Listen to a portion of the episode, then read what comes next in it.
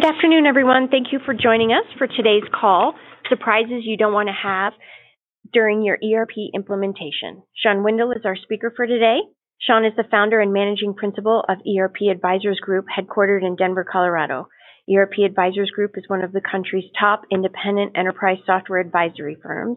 ERP Advisors Group advises mid to large sized businesses on selecting and implementing business applications from enterprise resource planning, customer relationship management, human capital management, business intelligence, and other enterprise applications which equate to millions of dollars in software deals each year across many industries. On today's call, Sean will discuss some of the complexities and surprises that can crop up during ERP implementations. Often surprises turn into roadblocks. Most ERP projects don't fail because of the software chosen, but because of the pitfalls that can threaten success. Um, Sean, if you're ready, I'll pass it over to you. Yep. Thanks, Julia. I appreciate it. And if y'all have any questions, definitely just uh, send them to us here during the call, which is fantastic. Um, so, so for this call, I'm going to do things a little bit differently. I am going to touch on actual surprises that our clients or other folks have had around ERP. And um, um, I'll kind of break them out into the different phases of the ERP life cycle from selection, implementation, and then just ongoing optimization and just running maintenance. But what I'll do is I'll give you the surprise and then um, kind of either how we handled the surprise or what we told the the individual, the uh, CFO or the, the project sponsor or champion on what to do. So I'm going to give you a surprise and I'm going to tell you what to do about it and what they did. So it'll be pretty quick. So here we go. Um, so in the selection, surprise, you just got designated as the lead for selecting a new ERP package. Um, so that happened to um, actually a friend of mine recently, and um, and he called and said, "I'm I'm scared to death," and I said, "You should be. Um, it is it is nerve wracking, but um, you know there's there's a certain way to do it, um, very methodically for sure." And you know his concern was around the failures that that he had heard about in the ERP market, and you know we basically kind of sent him a couple frameworks of things that we use also advised him through the process and it was actually ended up being a pretty successful project. So that is definitely a surprise that can come. Here's the next surprise. Uh, surprise, you got nine calls today and for the last eight straight weeks from 10 different ERP junior salespeople. Um, we have uh, folks that we talk to who say, wow, I didn't realize that everybody and their grandmother and grandfather knew about our ERP project. How did they find out? Well, when you sign up for white papers and you um, you know do demonstrations sometimes online that your name gets and your contact information gets dispersed um, really really um, uh, wildly frankly. Especially with sites like uh, technology evaluation or even um, there used to be one called find accounting software. There's there's a couple sites out there where you can kind of register for free information and they end up sharing your information with a lot of vendors. So beware of that surprise, the ERP salesperson just showed up at your office. Um, so, so this just happened to a client two weeks ago uh, where they had a meeting scheduled and uh, the vendor was out of um, San Francisco and our client's in San Diego and the vendor just showed up. So surprise. Um, so fine, that's actually not a bad indicator. It's actually kind of a good indicator that the uh, the salespeople are really interested in your deal. So that's not necessarily a bad thing. Um, just make sure that um, you know it's somebody that that you do want to do business with, versus just having somebody show up who you don't really care about. So that was kind of a funny surprise. Uh, here's the next uh, selection surprise. Surprise! The vendor just offered a deep discount if you buy by the end of the month or quarter or year. Uh, that happened to a client of ours. Oh gosh, when was that? Yesterday. uh, we had uh, the client sent us an email saying we want to expedite the selection process and get this done by the end of the month so that we can get quarter end savings. And, um, and then two other people called me from the vendor saying the same thing, so I knew that they called our client. Um, which in this case it's okay because we are close to finishing, and it kind of puts a little bit more um, urgency behind everybody to just make the decision. The good news is, in the selection process, as I said, is that we like the vendor, we think they're a good fit, um, but know that that surprise can come up. And if you're not ready to select, do not buy the software, even though it's the end of the month, the end of the quarter, or the end of the year. there will be the next end of month or the next end of quarter or next end of year, hopefully not that long, um, that you can make a selection decision by. So um, that's another funny surprise. Here's the next one. Surprise! The price the software told you the software was, well, it's actually a little higher when you got into the final contracts. Um, the key thing there, uh, as we told this client, is um, they they had um, they increased the scope of the number of users during the discovery process with the vendor. So we thought the price was going to be X, and it was X plus Y, because there was just more software that the customer had to uh, had to purchase. So that's kind of a funny surprise, um, but explainable, which was good. And then the last uh, selection surprise here. Surprise! You just signed a contract that obligates your company to a very long term relationship with this particular software vendor. So we have a lot of materials on our website about um, negotiating on contracts and all of the uh, issues, the uh, factors, the levers, you could call them, that you pull during a software uh, purchase and one of those is the length of the agreement. So, especially with software as a service apps, uh, you can get an agreement that lasts 12 months, or you can get an agreement that lasts 10 years. Um, so, you really want to make sure. Um, in this case, uh, fortunately, the client we were able to talk through exactly what they were obligating themselves and their employer to, um, so that they knew what was happening. So, those are just some good surprises on the selection side. Let's talk a little bit about the implementation. Um, when we were coming up with the description for this call and we said, you know, the the worst surprise of all is when your boss says you're fired because of not handling these surprises. You know, a lot of them do happen during the implementation, frankly. So really listen to these and, and, and get these for sure if you're going through the implementation process. There's about 10 of them. So surprise, no one is showing up to the requirements analysis meetings. So what that means is, oh, you sign the contract, the vendor's ready, and everybody's excited, and um, you cut a big check, and now let's get going. Okay, great. And the vendor shows up, but where is everybody? Um, you know, we've had situations like that where where people don't really show up to talk about, especially subject matter experts, don't come in to talk about the requirements that they have that they need the software solution to meet. So um, make sure your people show up for those key meetings. Um, you don't want the surprise when you get the vendor's bill that they still charged you, even though there was no content in the meetings, because guess what? They will. Surprise! Your software doesn't really do what the salesperson said it did. Um, that's a, not a very good surprise to have. Um, but you know, inevitably, you can do everything you possibly can in a selection process. But then, when you get into the implementation and you start piloting the software, you start to see that the way that the purchase approval works in the app is different than how the salesperson said. You know, just know that's going to happen. It will happen inevitably, but the key thing is how you handle that surprise. So, so be able to go back to the contracts and see exactly what was covered. And if the vendor said it was covered in the contract and the guy or gal sitting in front of you says it's not, go back to the contract and um, hold them accountable to doing the work but then also not charging anything extra. But no, you could have some change orders that come out because those surprises do come up. Oh, I love this next one. Surprise, your project is over budget. Um, we have a client right now actually that we're working with where we're starting to see that surprise happen and multiple reasons for it. I think we have like a bunch of calls and papers on where that comes from, but um, but no, it's a surprise that can happen. And the way to mitigate that is to watch the prices, watch the cost, pardon me, on a weekly basis. So uh, I can't stress this enough.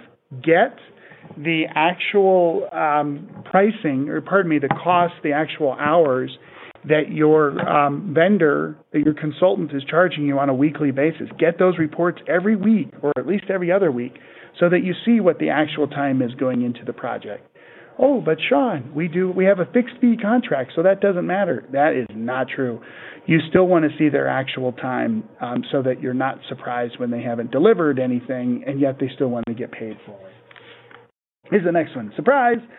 Uh, your key implementation person just got reassigned to another project. Um, that's probably the third thing on the list that makes my blood boil the most when I hear that from one of the partners that we've selected.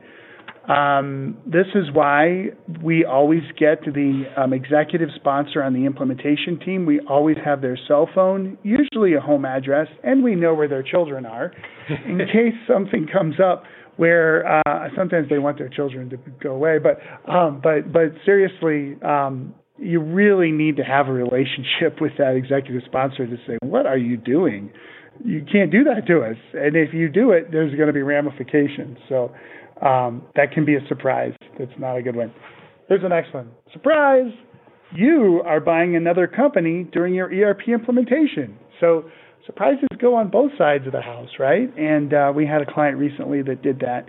And uh, the key people that were to focus on their implementation basically just whoop went over to focus on some other activities. So that means there's going to be impacts to your project. So just know that's the case. Here's the next one. Surprise! Even though the CEO said no customizations, the app is completely customized. We we could do like a white paper on every single one of these topics. I love this one.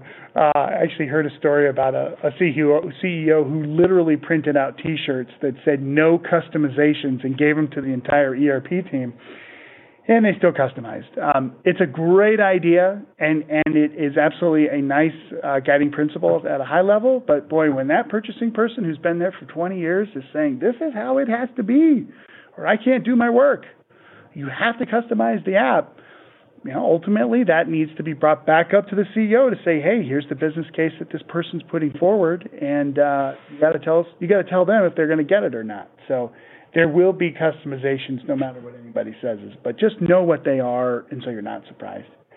Last two implementation surprises. Surprise! Your data isn't ready for go live. Wait, what? We just spent all this time on the implementation and our data's not ready? What, what, how could that be? We had a whole team working on data. Well, yeah, they were, but some things changed and there's more files and it took us a long time to design the bill of materials and oh, all that rev RevRec on the existing open projects, that stuff. Yeah, well, we couldn't quite figure that out until last week. So the data really isn't ready for go live. that is not a uh, fun surprise to have, but know that it is unfortunately very likely unless you put a lot of emphasis on data from even before you, right after you sign the agreement that you're going to go to a new enterprise software solution. I don't care if it's CRM or HCM or ERP. Start on your data. Please, please, please. So that at least there's less surprises on data at Go Live. There will be some. Oh, I love this one. Surprise! We're going live next week and no one is ready to use the new app again, that's a that's a as my kids say, wait, what? Um, no, not really. That doesn't really happen, right? Well, it does. Um, and and that it's you can talk about. We have a lot of stuff on organizational change management and really identifying why people aren't willing to change and you know, we put them through training and they sat through several training courses and they even did some exams and we did some in our LMS system, our learning management system, we had some exercises for them to do and um, we did some surveying and we understood exactly what the challenges were. Um, I got it. But did anybody really just sit down one on one with that key person and say, "Hey, you're not happy with this. What's what's happening? What can we do to make this better for you?" So sometimes you really do just have to go out, especially if you have a um, you know really distributed implementation. We have a client right now that's got 16 countries that they're going live with, and um, we've so far been able to talk to people over the phone, but we stand ready at any second, literally, to fly anywhere in the world to make sure that we can help them out. So um, we don't want that surprise. Okay. I've got about six more surprises for you, and this is kind of after implementation. So, surprise, all the people that just implemented the software quit. um, we had this several years ago where after about three or four months um, after an implementation, we got a call from the CFO who said, "Oh, my software is terrible. I need to switch it, and um, it's not working, and everything else." And so we went in and did a quick analysis and kind of realized that everybody, um, all the six key people that were involved in the actual day-to-day implementation, had left for various reasons, really. And um, it can happen. Um, ERP can create some fatigue with people and and and what we actually see even more times than not is that the challenge of doing the ERP project is really interesting to the team. And so then once you're live, what does the team do? Like, you know, we don't really talk about that very often. That you get, you know, remember another client that had a, a lady that really just took control and did an amazing job with the implementation. The software went live, and you know, she was able to kind of carve out a new role in the company that had never existed before. Um, and and you kind of need to look for those um, opportunities for people to do that. Um, and and also, you know, make sure you've documented the software um, so that if key people do leave, at least you have something that's left behind.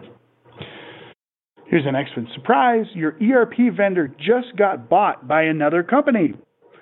So we have seen this a lot. Um, sometimes good. It can be good, frankly. Sometimes it's not so good. Um, it kind of depends on um, what the purchaser uh, is going to do with the app that's that's uh, that's acquired. Now, do you know that? No. Do will they tell you that? No. Um, so you know, just keep a very close eye. Call your people that you know at the software vendor that you worked with, and and really get a good relationship in with them, so that you can get the honest to goodness truth on what the plans are, so you have at least a little bit of a headway. Usually, a firm that acquires another software product will hold on to it for several years at least. Um, and um, and chances are they can keep it going through perpetuity, especially if it's a strong software solution that has a really big install base, meaning there's lots of customers that run it. But that can lead to the next surprise, which is surprise, that ERP you've been running, oh well, we're sunsetting it. Um, and that's that means that's code for uh, we're killing it. The app is going away, and we're going to force you to upgrade to another application that we have. So we have a client going through this right now, and um, you know that basically opens up the uh, the discussion around shoot should we just switch to a whole new application as well. So just because your app that you're on is being sunsetted and oh there's a nice migration path to another application at your software vendor that's not necessarily true. It might actually be a painful implementation. So it can be a good time to look outside, see if there's something else, or um, you are in a good negotiation stance too with your vendor, and you can go back to the vendor, to the salesperson, and say, "Look, you're getting me, you're you're turning me off my application here. You need to give me a heck of a deal on the next software." Um, actually, a firm that I know very very well, meaning us, is going through that right now with our CRM application. That the app that we use got bought by Salesforce, and Salesforce is killing it. And so you bet we're going to the market to see what else is out there right now. A couple more surprises for you, and then we can all oh, kind of take a deep breath from all the surprises. Uh, so, surprise, your uh, systems administrator just quit. Um, so, the key person who manages your app um, just left. Uh, or gave you two weeks notice. Um, this is why we really, really, really recommend that you have an implementation partner or support provider outside of just your key people that you can go back to and ask for help with, and they can plug some holes while you find another person or people to help support your application. So that's a good one there. And then, surprise, your ERP app that has 99.99% availability just went down. Um, that one happened recently with a large cloud provider, provider that we work with that's financials, that's the largest financials app, and rhymes with uh, NetSuite. Um, um, it went down. And we ended up getting kind of the information as to why. Uh, was just a stupid mistake that somebody made, frankly. Um, but there are service level agreements in place, and if vendors are down a certain amount, then they owe you money. Um, their uptime guarantee is important that you understand what your consequences to them are and what you can get for fees. But um, the more important thing is is really do evaluate and understand when you're talking to vendors what's real about their guarantee uptimes for sure. So that was a very unusual circumstance that happened with that one vendor, but man, we had a lot of upset clients. And then the last surprise here for you that happens on an that can happen after you implement is surprise your software costs just went up 50% this year. Now, fortunately, we haven't seen a surprise to that level, but we have had folks that will call us and say, I signed this agreement. Why is my price being increased? And then we look at the agreement that we didn't negotiate and we have to give them the bad news. Well, you signed a, a, a 12 month contract with this vendor, and at the end of 12 months, you know, you basically have to renegotiate your contract. You're 15 days away from the contract, the existing contract terminating. So it's not like you have time to migrate to somebody else. Um, you know, let us get involved and we can help with the negotiation. We always save our clients our fees. Um, it just happens as a natural part of what we do. But but know that um, you know one, if your software contracts aren't locked in, the rates can go up when there's a renewal. Um, and two, that give us a call because we can help with that process for sure. So, oh, that's a lot of surprises. Um, today's my my dad's birthday, so I'd rather say surprise, happy birthday, dad. Um, but um, you know, those are good kind of surprises on that side. But the ones we just went through, sometimes they're not very good. Uh, it, it, ERP is a complex process. It just is. And the good news is is that you know we can certainly help you through that. But I'm so glad you listened to the call here, so that you at least heard these surprises, and hopefully you got a few little tips and tricks to help you prevent hearing those surprises.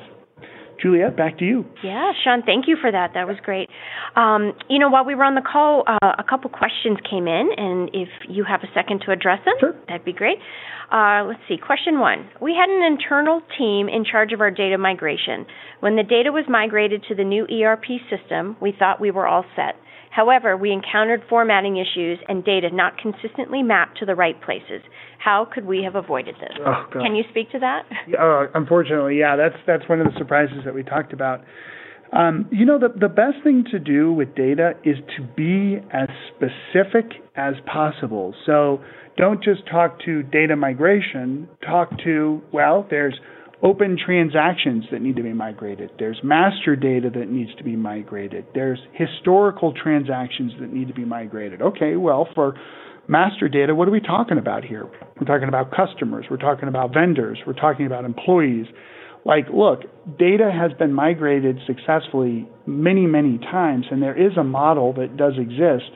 And the surprises like this one, it's a great question, and often happens, comes up because the leadership team is not specific enough on how they manage the data migration effort.